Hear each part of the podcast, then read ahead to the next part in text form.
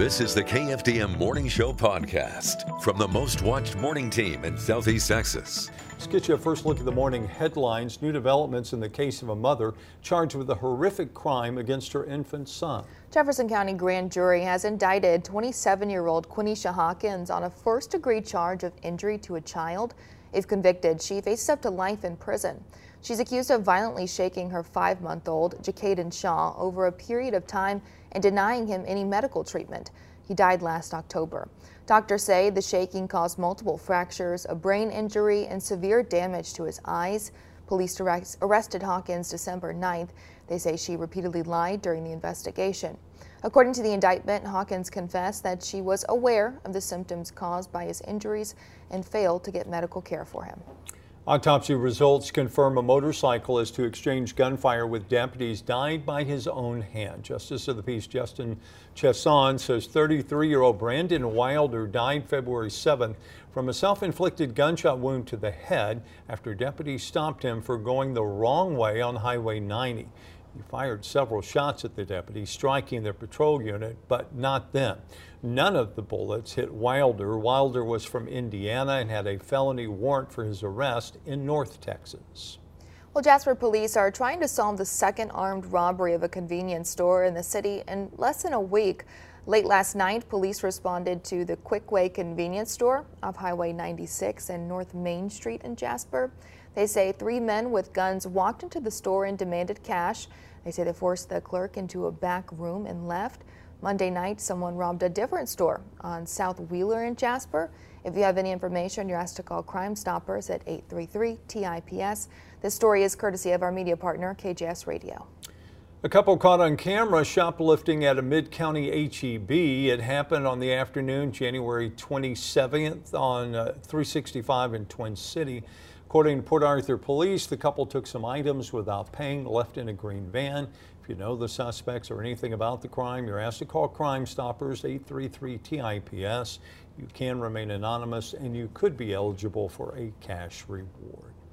Port Arthur Police and City of Port Arthur are vowing to investigate allegations of animal cruelty at the animal shelter. This comes after a video surfaced on social media of two kittens in poor condition. According to a volunteer at the shelter who shot the video, one of the kittens died after it was taken to a vet. Mel Stiles has the details. Gina Knighton was volunteering at Port Arthur Animal Shelter, taking pictures of an emaciated dog and her puppies when she heard the sound of something screaming. When she looked to see what it was, she saw this. Because this is just up. Don't make me curse. Don't make me freaking curse. There's a dead kitten right here. No, it's not dead yet. It ain't dead yet, but it's dying, laying here, dying. Knighton says the kittens had no food or water, and one of them was laying on its side. She says she thought the kitten was dead, and the other one was crawling in its feces. Knighton says, I went back up to the front to ask what was up with the dying kittens.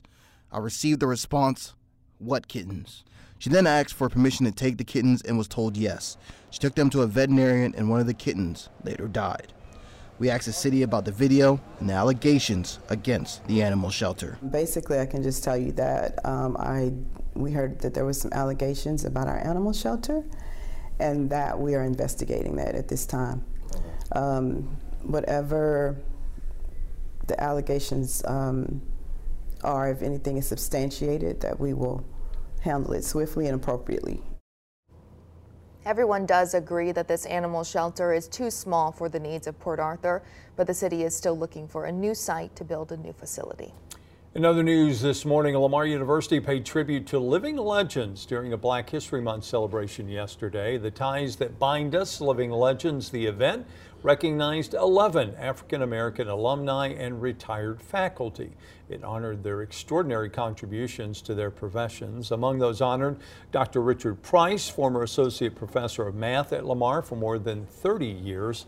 Vernice Monroe, Emeritus Associate Professor of Social Work, and Dr. Lula Henry, a longtime mentor to Lamar students. Price Auditorium at Lamar is named after Dr. Price. He served as a school board member for many years, always fighting for equality and the best for all students. And now, your daily weather forecast from the Southeast Texas Weather Authority. Good morning, Southeast Texas, from the KFDM and Fox 4 Weather Center. Meteorologist Chad Sandwell. Here is a look at your forecast. It is Thursday, February the 16th, 2023.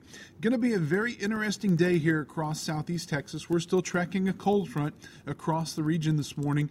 That is bringing showers and thunderstorms not too far to our southwest already this morning.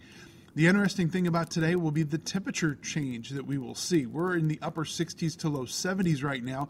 That is likely to be our high for the day as that cold front will sweep through and we'll see slowly falling temperatures throughout much of the afternoon and certainly through the evening hours.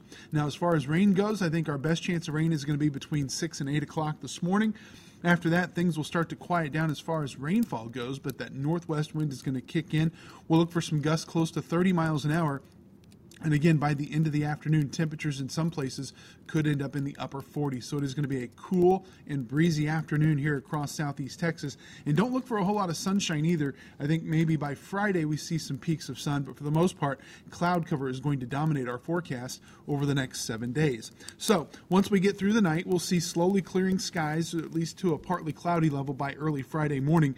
But temperatures are going to fall all the way down into the lower and middle 30s in the triangle. Likely to see another frosty start for Friday morning up into the lakes. So you definitely want to grab a jacket. And with the northwest winds continuing on Friday, temperatures only reach the 50 degree mark in the triangle and even a little bit cooler up into the lakes. North northwesterly winds are really going to help to keep things cool for at least one more day.